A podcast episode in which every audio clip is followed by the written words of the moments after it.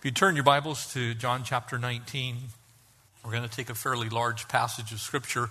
And the reason uh, for that is uh, we're, we're going through a part of what we would normally uh, call Passion Week or the Easter story. And so for the purpose of not uh, hovering here when we will do that uh, during the Easter season, we're going to look at uh, a number of verses today, probably more than we would normally try and tackle on a Sunday morning, but I think we can uh, do this. We've been a little bit long on all three uh, previous two services. And so Uh, but I'd ask you to, to join with me as we as we look at three gospel truths, three essential things, because in our walks as Christians, it is imperative that we believe in a very specific Lord Jesus. Uh, he was the one that was foretold in the Old Testament, uh, four hundred eighty-six little windows into the life of Messiah that are found throughout Uh, the Old Testament, specifically the prophetic works. And so the writings of Isaiah and Daniel and Zechariah, going all the way back to the first prophetic word we find in the Bible in Genesis chapter three, uh, this, this one who would be the, the seed of the woman. We have a picture of Jesus that contains essentials to our faith, what we would call an orthodox Christian view. Things that we would be in agreement with if we were in a Methodist church or a Baptist church or a Presbyterian church or an Anglican church. These are essentials. Jesus Christ is absolutely a singular person. He's not the one that perhaps someone who believes in Islam would tell you is just one of God's prophets. They believe that Jesus is a prophet, but they do not believe that Jesus is God's only son. In fact, they don't believe that Jesus even is a son of God because God has no sons. So when you talk about Jesus, when we talk about Jesus, we are specifically referencing exactly one God-man. Fully God and fully man. In our passage, as we finish up chapter nineteen, he is the God-man who is going to die on Calvary's cross. He is going to be crucified, foretold in the Old Testament. That's how he would die, and that he would be buried. And so three essential truths. Would you join me? We'll pray. We'll pick up in verse seventeen, and we'll finish chapter nineteen today. Father, we thank you that you sent your only begotten Son into this world. Lord, that through you, Jesus, this world might be saved. Lord, your sacrifice on that old rugged cross, your blood that was shed as you cried out to Tetelestai, Lord, finishing the work of redemption. We pray that you would speak to us now through your word, that we would see you high and lifted up, Lord. The only solution to man's sin problem is you, Jesus. We thank you for that truth. We pray these things in your name. Amen. Verse seventeen, and he, of course, that he being Jesus, bearing his cross, went out to the place of the skull, which in Hebrew is called Golgotha. Jesus is going to be taken to the very highest point of Mount Moriah, Uh, the same mountain upon which Abraham offered Isaac. And there is only one point, high point in all of Jerusalem, though the topography of the city of Jerusalem has changed over the last several thousand years. Uh, we're going to take a, a look at where that might be, where they crucified him, the first truth. The Old Testament prophet David, Moses, as he would write in the Torah, the first five books, would declare that there would be one eventually who would be lifted up on a pole. If you would simply look at him, you would live. These pictures of Messiah who would come. Jesus had to be crucified. Jesus had to die. And Jesus had to be buried. These things were declared in David's case a thousand years before Jesus was even born. And so if any of these points are missed, you have the wrong Jesus. You have the wrong Messiah. You do not have the Son of God. And so these things are essentials to our faith. essential to Orthodox Christian faith. And two others with him, one on either side, and Jesus in the center. And now Pilate wrote a title and put it on the cross, and the writing was, Jesus of Nazareth, King of the Jews. And then many Jews read the title, for the place where Jesus was crucified was near the city, for it was written in Hebrew and Greek and Latin. And it was more than near the city. It was just outside the northern city walls. Today it would be located outside of the Damascus Gate. But during that day and time, it was actually at the crossroads. It's very likely that the spot that's being referenced here was at the very point at which the road north to Damascus left the city, the road directly to the east and that would veer to the south, the Jericho Road would head towards the Jordan River Valley, and the road to the west that would go to Jaffa on the coast or to Caesarea Maritima, which was a little further north. Those roads all left from this place. And the reason that's important to us is because we live in a day and time where if someone were to commit a heinous crime and they were to be given the death penalty, we operate in a very clinical environment with regard to capital punishment today. And in fact, no one, save maybe a family member or two, a couple of witnesses, the medical team and those involved in the care of that person who's being put to death would even see it. And in fact, we generally use what we call lethal injection, which is a cocktail of multiple drugs. The first one basically puts the person to sleep and then slowly decreasing their heart rate and finally their respirations, causing them to perish. It's very clinical, extremely private, and rightly so. But during that day and time, it would be the equivalent is, is if we thought up the worst thing that we could possibly do to somebody, and then we took them to the intersection of the ten and the four oh five and did it there. Thousands upon thousands of people driving past, or in this case, walking past, riding a donkey past, leading a camel caravan past. But this would be the crossroads of a major thoroughfare, and it is there that you find the hill of Golgotha. A very public place where Jesus not only would be seen, he would be seen by everyone coming and going from the city of Jerusalem. So if you wanted to make a public spectacle of someone, if you wanted to lift them up, you would put them on the high point of the Mount of Zion, which was the other edge of the Temple Mount, and you would put them at a place where they would be visibly seen by those departing the city. It is there that we find Jesus on the cross where they crucified him. And therefore the chief priests, verse twenty-one, of the Jews said to Pilate, "Do not write King of the Jews." But he said, "I am the King of the Jews." And Pilate answered, "What I have written, I have written." And then the soldiers, when they had crucified Jesus, you can almost see John's love for Jesus in these words. He's not He can hardly speak. And so with a, a quiet heart towards the events, he says they crucified him. The other gospel authors add some additional detail. It's important to read all four gospels' accounts of the crucifixion of Jesus. But for sake of time, today we'll focus in on these final words of John chapter nineteen. And when they had crucified Jesus, they took his garments and made four parts, and each soldier a part. It was their right as the executioners to divide up the, the spoils of whatever the person brought uh, into the jail cell with them, if you will. And you can see exactly how this operates, and also the tunic. Now, the tunic was without seam, and during that day and time, if someone had a single-piece garment, it was very valuable. Would have cost them likely about the, the amount of money that you would earn in a year if you worked as a, as a servant. Very valuable, this single-piece woven tunic. Basically, it would look like a potato sack with a hole in it, but it was one piece, traveling down to near uh, the mid-calf.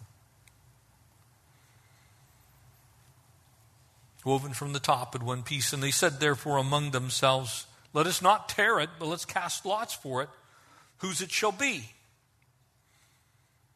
And John adds in here that it might be fulfilled that the scripture which says they divided my garments among them, for my clothing they cast lots. Now I want you to notice something. If you were the Jewish religious leadership, you would have been following Jesus around everywhere he went. Don't do that. Don't do that. Don't do that. Don't nail him to a cross. Don't divide his garments. Don't cast lots for him, because that's what the Old Testament prophet said would happen to Messiah.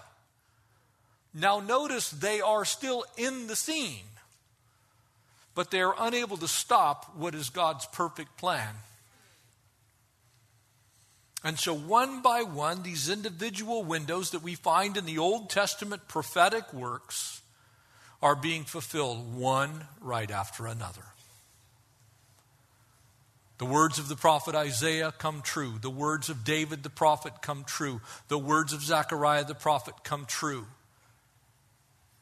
And each time something else is added to it, the mathematical probability of this being any other than Jesus the Messiah becomes impossible. To the point that ultimately there is no rational way that someone can look at the events in the life of Jesus and see all that happened, everything he did, from where he would be born, who he would be born to, what city he would live in. All of these things foretold in most cases more than five hundred years before, in some cases more than one thousand years before the event. Jesus begins to one by one check every box. Done. And therefore the soldiers did these things. And now there stood by the cross of Jesus his mother and his mother's sister and Mary the wife of Clopas and Mary Magdalene. It's interesting to me that you have all these ladies that are standing there. We're not told where the men are. So much for the disciples. But when Jesus therefore saw his mother and the disciple whom he loved, which would be John, standing by, he said to his mother, "Woman, behold your son." You see, there's a part of Jesus that was very tender, very human, very compassionate, to the point of caring for his own mom. And then he said to the disciple, "Behold your mother." And from that hour, the disciple took her into his own home. We'll pick up the rest of this in a few moments. As we look at these verses, remind yourself that there are some central truths that we as Christians all hold to. We may disagree on some of the non-essential things of salvation, but there are things that we absolutely agree on.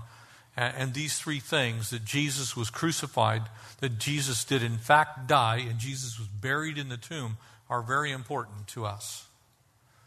Because if these things did not happen, then we have the wrong Jesus. But we have the right Jesus. And we're going to see that in John's own testimony. The first essential that we see here is that Jesus was, in fact, crucified. Now, crucifixion was not actually invented by the Romans.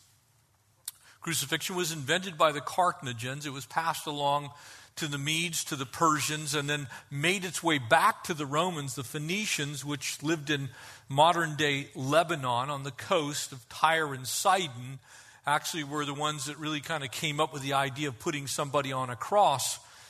But that didn't happen until about five hundred B C.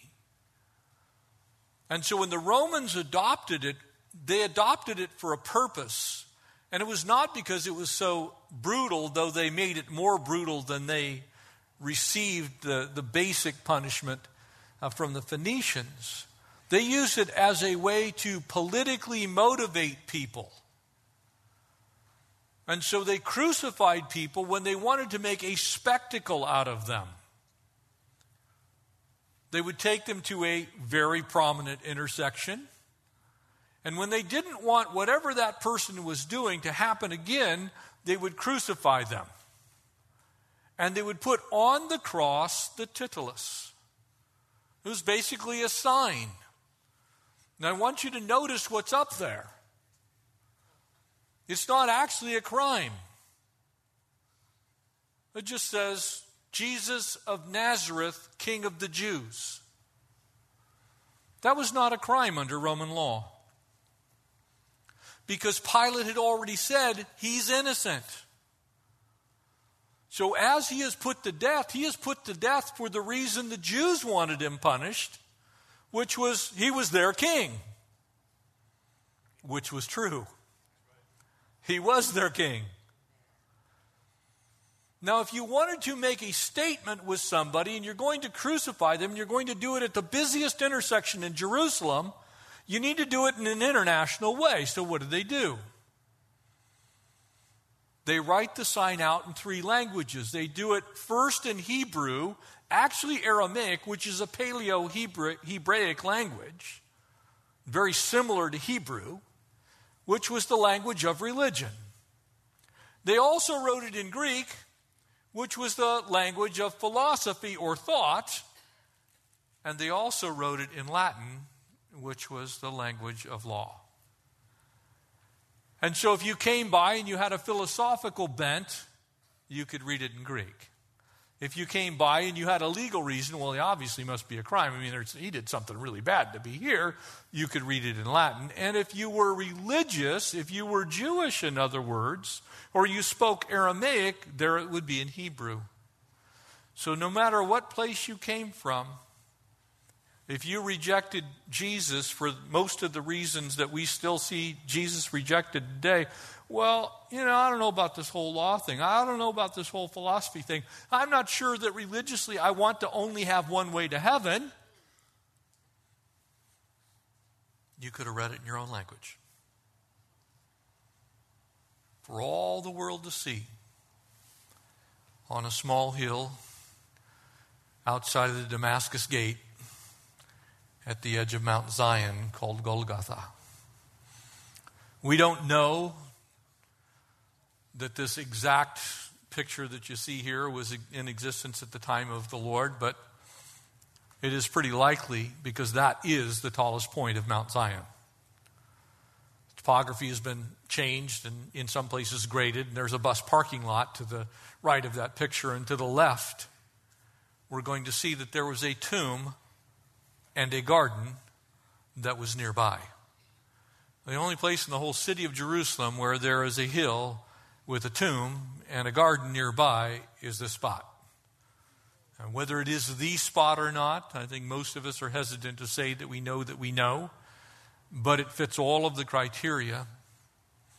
And so here, Jesus is taken outside of the city, because he would have to be taken outside of the city, because to be crucified, number one, you were a criminal. Number two, you would have been bloodied. And number three, you would be dead. All of those things were unclean. It's Passover. And he's at the intersection of the road to Damascus, which is about fifty feet out of that photo. Takes off to the north. The road to Jericho, which goes to the east, or the road to Jaffa, which would go to the right side of that photo, left side, excuse me. Directly adjacent to it, you can walk between the two. And in fact, when we travel there, uh, you make one stop. It's at the garden tomb, and at the edge of that garden is the other side of the extension of the same mount that is the Temple Mount, Mount Moriah. There Jesus was crucified, stuck on a pole, lifted up. This shrewd politician, without even realizing it, writes a gospel tract. Can you imagine?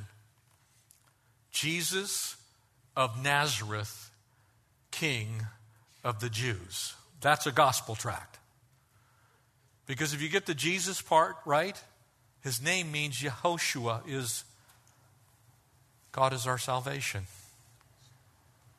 He's from Nazareth, the place that the apostles declared he would be from. And he was the king of the Jewish people, and their king was always to be the Messiah. The Messiah was the high priest. And so basically they're saying, here he is. Here's Messiah. And there Jesus hung on that cross. Remember, he was numbered with the transgressors. He was situated between two common criminals. Now, I'm pretty sure if the Jews had anything to do with it, they would have made sure he didn't. He, they would have found someone else or crucified him alone, because the prophet Isaiah in Isaiah fifty-three twelve said he would be numbered with the transgressors. Number one, a criminal. Number two, Jesus. Number three, another criminal, and Jesus between them, which is exactly what your Bible says. six hundred eighty-six years before Jesus set foot on the earth, what happened to him? Here Jesus is between two thieves. Psalm twenty-two says that those guards would cast lots for his clothing. You don't think the Jewish people, the religious leaders, the Pharisees were going, man, you cannot get, here, just take everything. It's fine. Don't gamble for it. Because David said, that's what you, we can't have you doing that right now. This area is off limits to gambling. And yet we have recorded for us by an eyewitness that that's exactly what happened. There's an essential number two. Jesus actually died. This is really important. Because there were people then, there are people now that say Jesus must not have died. You see, no one could produce a body. There was no ossuary, no bone box with Jesus' bones in it. The tomb is empty, amen? Verse twenty-eight, and after this, Jesus, knowing that all things were now accomplished, that Scripture might be fulfilled. What Scriptures is he talking about? Can I just remind you, they didn't have any New Testaments then? He's actually writing, if you will, with his life at this moment, what we would call the New Testament. So the only scriptures Jesus could possibly be referring to, John could be referring to, anyone who was talking at that point in time about the scriptures could be referring to, is what we call the Old Testament. That was finished four hundred years before Jesus landed on the earth as a babe in a manger, by the way. So what scriptures? He said, I thirst. Can I tell you that the sixty-ninth Psalm says that Messiah would say, I thirst? And now a vessel full of sour wine was sitting there, and they filled the sponge with sour wine and put it on hyssop and put it to his mouth. And when Jesus received the sour wine, he said a single word in Aramaic, translated into Greek, Tetelestai. It is finished. And bowing his head, he gave up his spirit. He died. But he wasn't murdered in that sense. He gave his life a ransom for many. He willingly surrendered his life. Yes, he was beaten, and yes, he died. But he surrendered his life for you, for me, for anyone who will believe in his name. Jesus said, I'll give up my life. Jesus is dead. He had just emerged from three hours of darkness after submitting himself to these six illegal trials where the sins of the world, your sin and mine, were heaped upon him. He's now been nailed to the cross. You, you see, we see the cross as a sign of victory, but then it was still an implement of torture. He is now nailed to that cross. And of course, there's physical reasons for his thirst. But if you've ever met someone who's dying of thirst, it actually can seal their lips together to the point to where they, they get what we call cotton mouth, and they can no longer speak. There's no moisture. Their, their tongue can't move. It's so dry. And Jesus has been beaten nearly to death. But it didn't keep him from shouting some words of victory. Amen? And so the sour wine, he didn't take the wine mingled with myrrh to deaden the pain, but he does take this soured grape juice, this wine.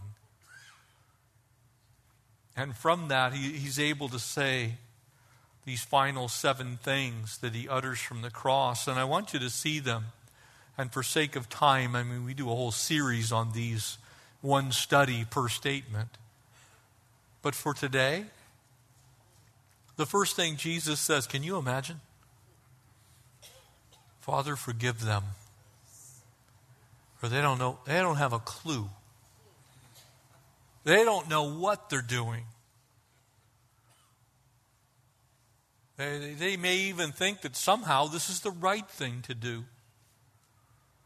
Jesus' first words is, Father, don't hold this against them. The very thing that Stephen would cry out. I'll, I'll bear the penalty of their sin. Father, you just forgive them. Ever wondered if God loves you? The very first thing that Jesus utters from the cross is, Father, forgive them. The second thing, and for those of you, maybe you come from a doctrinal dispensation where you feel like there are some other things necessary for you to be saved. I, I hope I can settle this for you today. The second thing that Jesus utters from the cross to the thief, and I want you to notice what the thief didn't do. He never went to catechism. He never had con- communion. He wasn't confirmed. He never gave, never went on a mission trip. He didn't own a Bible, didn't attend a church. He was never baptized. What does Jesus say to him? Man, I am so bummed you're just not going to be able to be with me in paradise because we, you know, you're just not coming down off of here. I mean, I'm really sorry, but I mean, you, you got to be baptized. You're going to be saved. No, he doesn't say that at all, does he? That's because you're saved by grace alone, through faith alone, in Christ alone, and nothing else. Amen? He says, today you'll be with me in paradise.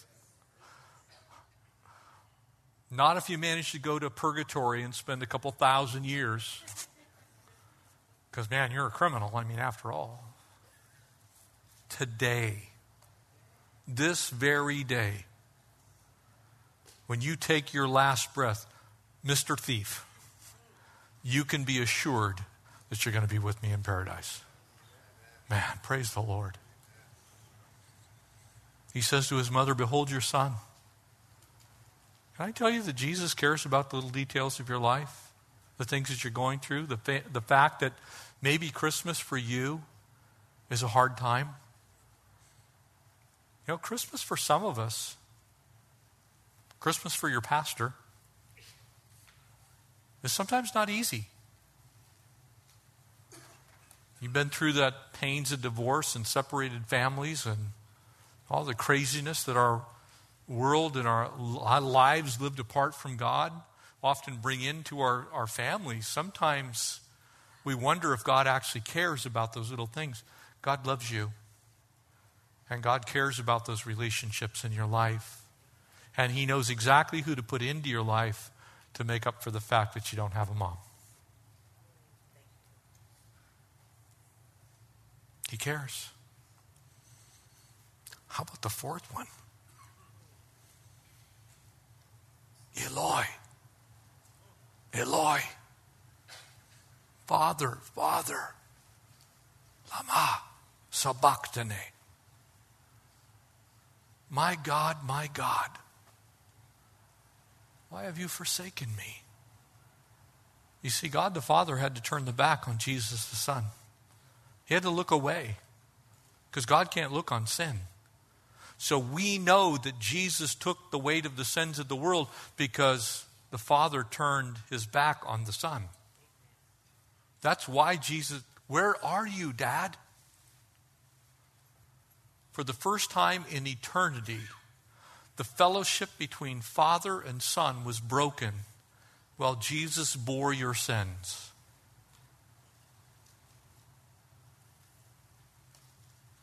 And the final three things all pertain to who you are as a human being. Jesus had a physical body, just like you. And that physical body thirsted. He cries out from his soul, from his, from his mind, from his thinking, from his consciousness, from who he was. He cries out, Tetelestai, it is finished. And then in his spirit, the part that is connects us with eternal things, because you are a body, you are a mind and a consciousness, or a spirit, or a soul, excuse me, and a spirit. From that third part, he says, Dad, I'm coming home. But I want to focus in for just a, a minute on one of those seven things. Jesus finished the work. You know, some people, I think, still to this day try and save themselves. They're figuring, I got it's got to be it's got to be harder than believing on the name of the Lord Jesus Christ. There's got to be more to it, and while there is more to it in sanctification and maturation and things that happen to you when you recognize who you are in Christ, your life is going to change. But that change comes from the inside. And that change happens because Christ died for you. He finished it. So he cries out this single word, Tetelestai. Now for some of you, like, well, okay, it's finished. But it helps to understand it from the perspective in which it was written. Because if you were alive during that day, here's what would happen to you. If you were a master and you had servants or you had people who worked for you, when they were sent out into the field, and as they go into the field and they do their daily task, because by the way, Jesus was the suffering servant of Yahweh. So the servant, when he went out into the field, when he would come back to the master, at the end of his day, he would say, Tetelestai. Everything you gave me to do is done. But wait, there's more. You see, the high priest, when the high priest would accept a sacrifice from someone, and they would take it to the altar to be offered up on the altar, when they would take the sacrifice, because Jesus Christ is also the Passover lamb sacrificed before the foundation of the world, when he would take the sacrificial lamb and offer it, he would raise his hands and say, guess what? Tetelestai. It is finished. It's done. It's been accepted. By the way, that's exactly what the writer of Hebrews says about Jesus. He is our high priest forever. Amen? But wait. When an artist, because you are his poema, you're his workmanship, created in Christ Jesus, for good works that you should walk in them. When an artist would be working on any type of work of art, whether it's statuary or a painting, the final brushstroke, guess what he says? Tetelestai. It's finished. There's no more strokes necessary on this. But wait. An author, when he would work on a work, instead of getting to the end and you write the end, fin, an author would say, when the last sentence is written, Tetelestai. But wait. There's one more, and it's the best one. Let's say you went in, and back then, remember, Jesus was a carpenter, amen? Probably made rudimentary chairs and tables and things like that. When you wanted a chair, you couldn't go, you know, over to Bob's Wholesale Furniture and pick one up. You couldn't go to Ashley Home Stores. You couldn't go to Costco and get one off the rack, bring it home, and put it in your house. You went and contacted a carpenter. What was Jesus? A carpenter. You contacted a carpenter and you asked them to build something for you. But you gave them a deposit, which, by the way, is exactly what the Holy Spirit says the Holy Spirit is, your guarantee, your deposit, your wedding ring, that one day the bridegroom is coming from heaven. We'll skip that part. But you give a deposit. And then once the chair was done, you would go back and turn in the final payment. And guess what the carpenter would say? Tetelestai. The debt is paid in full. So when Jesus is on the cross, and we hear these simple words, it is finished, what he's really saying is, the servant did all that the master sent him to do. The high priest has accepted the sacrifice.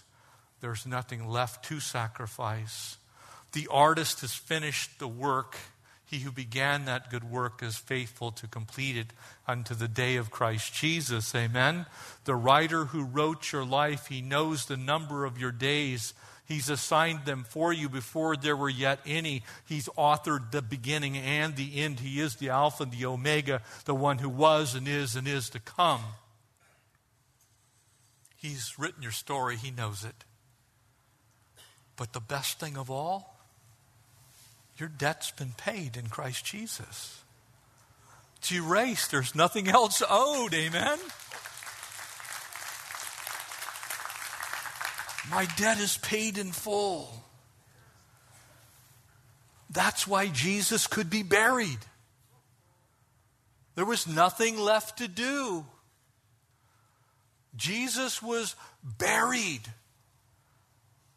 because the story was done, sacrifice was offered, the debt was paid, his blood was spilled. Verse thirty-one, and we'll wrap this up. And therefore, because it was the preparation day that the body should not remain on the cross on the Sabbath, this was actually a Sabbath of Sabbaths. So on a high holy day, Passover, Yom Kippur, the, the Sabbath started a day early. And so here it is the Sabbath of Sabbaths. And so they didn't want to have anybody because they were unclean.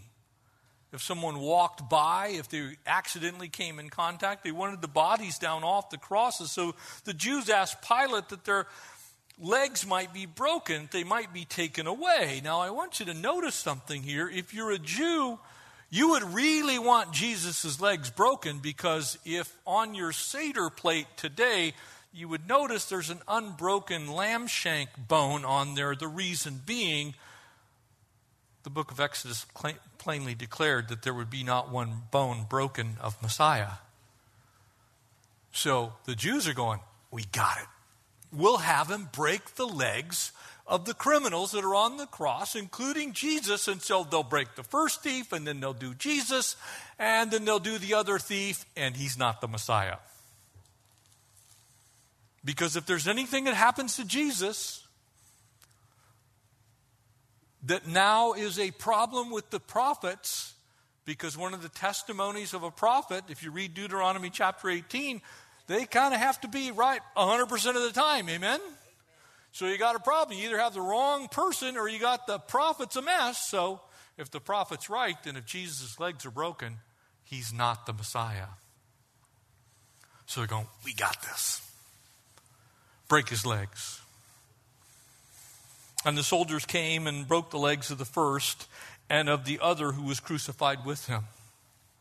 Now bear in mind, the penalty for not carrying out an order was death. So here are these professional Roman guards who've been given exactly one task: go break the legs of three people. You see, the reason being is the stirrup that's on that cross was on there for a reason. Because a crucified person normally did not die from the wounds that they received, and in fact, they could live for days on the cross. The stirrup was put there so that they could continue to breathe, because the lungs would fill with fluid and blood, water and blood. Guess what comes out? Water, our sanctification, blood, our redemption. But Jesus is lifting himself up so he can breathe. So they broke the legs of the other two guys, so they died. But what happened with Jesus? He gave up his life. There was no need. He was already gone because he chose when he was going to take his last breath. He did it for you. He did it for me. But when they came to Jesus, they saw that he was already dead. So they did not break his legs. But then they did the unthinkable. They did exactly what they weren't supposed to do, which they pierced his side, and immediately water and blood came out. Now notice verse thirty-five. Have you ever get in a situation where you're in court and there's there's something that's happened? The most valuable witness you can have is an eyewitness, someone who actually saw the events. Notice what John says. And he who has seen has testified, and his testimony is true, and he knows that he's telling the truth so that you may believe. John's saying, I saw these things. And he would live to be ninety years old and testified continually, so much so that it lands him in prison on the island of Patmos for the word of his testimony.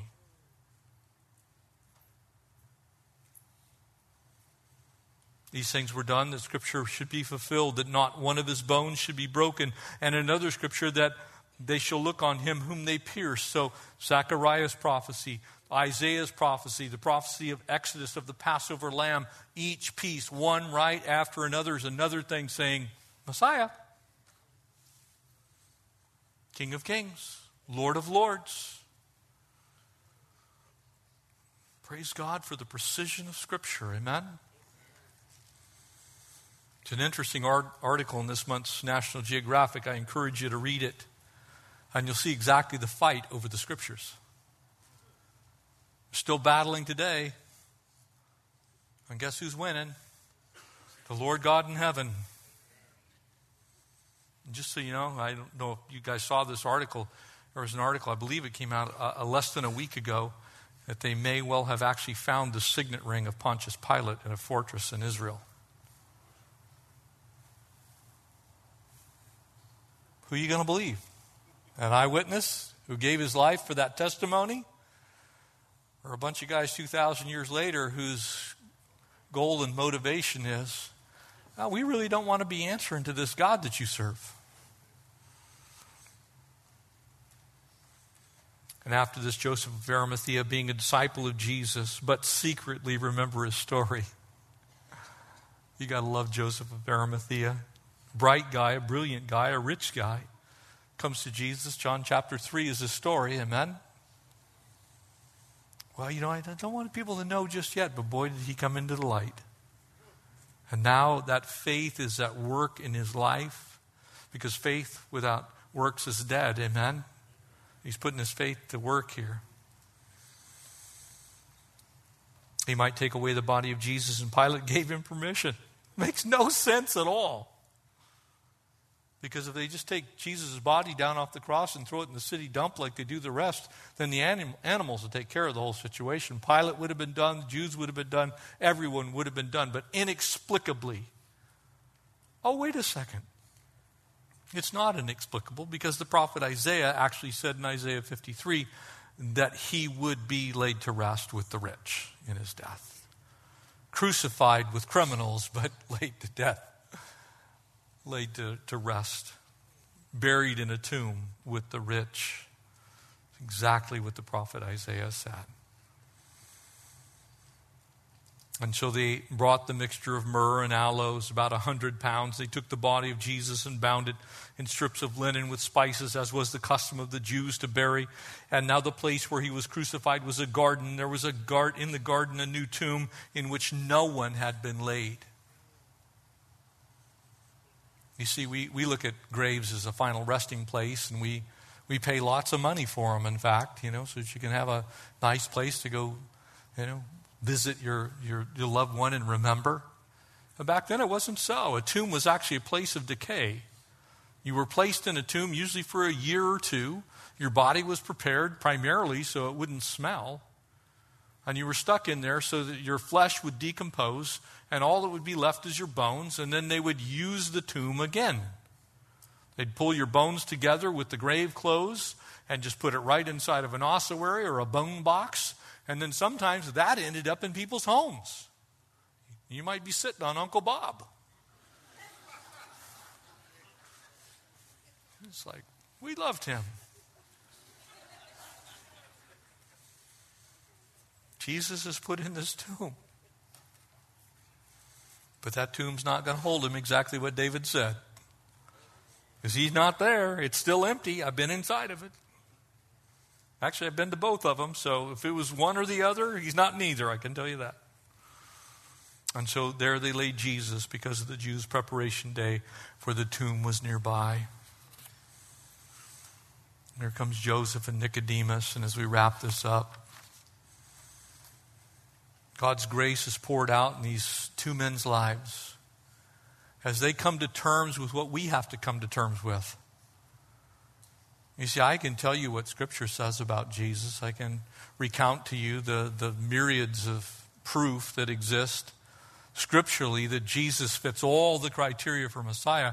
But what I think actually is not going to get you into heaven. You have to believe with your own heart and believe in your own mind that Jesus is who he says he is. All I can tell you is there's an empty tomb in Jerusalem. All I can tell you is he changed my life. All I can tell you is after studying the Old Testament and actually teaching a college class on Christ and the prophets, I haven't come up with a single thing that Jesus didn't fulfill in all of those messianic windows that are in the Old Testament. All four hundred eighty-six of them fulfilled in the life of one man, Jesus of Nazareth. So for me, that's my Savior. He's my Lord. The only question is, is he your Savior and your Lord? For Nicodemus, he's my Savior. He's my Lord. For Joseph of Arimathea, he's my Savior. He's my Lord. For a vast majority of us in this sanctuary today, he is our Savior and our Lord. Because the tomb's empty. He's not there. But we do know where he is. He's seated at the right hand of God, the throne of majesty, right now, this very moment, interceding for you, praying for you, inviting you by his grace to come into a right relationship with him. And for those of us that already know him, we get the beautiful privilege of living that abundant life that he's called us to. So I want to encourage you, make sure you have the right Jesus. He's not Lucifer's elder brother. Can tell you that. And he is the son that Islam says God doesn't have. He's also not the teacher that is supposed to be a complement to Buddha. He's the true and the living God. He is Emmanuel. He is God with us. And he died on Calvary's cross to say it's finished, so that you can have eternal life. Would you stand with me and we'll close in prayer? And I want to give you an opportunity. Maybe you came today. Maybe you came today and your view of Jesus was he was this biblical character that people say existed two thousand years ago. That's part of the story. But he's also God's own son who came to this earth to die in your place so you could have eternal life. And if you will believe in him, you shall be saved. Just like the thief on the cross. So if you'd bow your heads with me and close your eyes, please. And if you're here today and you know the Lord, I'm going to just simply ask you to pray for those who don't, that are likely in this room right now. And if you're here today and you're saying, Jeff, you know, I just... I never really even considered who Jesus was, but in hearing this, uh, I want him to be my Savior. I want him to be my Lord. Would you all pray for those people right now? If that's you today, and you've never accepted Jesus Christ as your own personal Lord and Savior, and you want to do that before you leave this building, I'm going to ask you to do something very simple, and that's just raise your hand right where you're at. Because I want to pray with you that you would receive the gift of grace and the forgiveness of your sin, and that your life would be forever changed. If that's you, just slip your hand up. Doesn't matter where you are in the sanctuary. I see that hand in the middle. Praise God. Anyone else? Be bold, because there's only one name under heaven whereby men may be saved, and that's the name of Jesus. It's why he came. Anyone at all? Anyone else? Believers, pray. Anyone else? I can tell you this, the angels in heaven are warming up a choir right now for the one that comes to faith. It's one more or one step closer to heaven. Raise your hand. I see that hand as well. Anyone else? Those that raise your hand, if you just follow me, very simple prayer. It's got to come from you. I can help with the words, but they need to be from your heart to God's ears. If you just repeat after me. Heavenly Father, thank you for sending Jesus into this world. I realize that I'm a sinner and I need a Savior. And Jesus, I'm inviting you to be my Savior and my Lord. I'm asking you to forgive my sin, to cleanse me from my unrighteousness, and to write my name in the Lamb's Book of Life in heaven. I thank you for saving me. I ask that you would help me to serve you all of my days. Change me from the inside out. Cause me to live my life for you.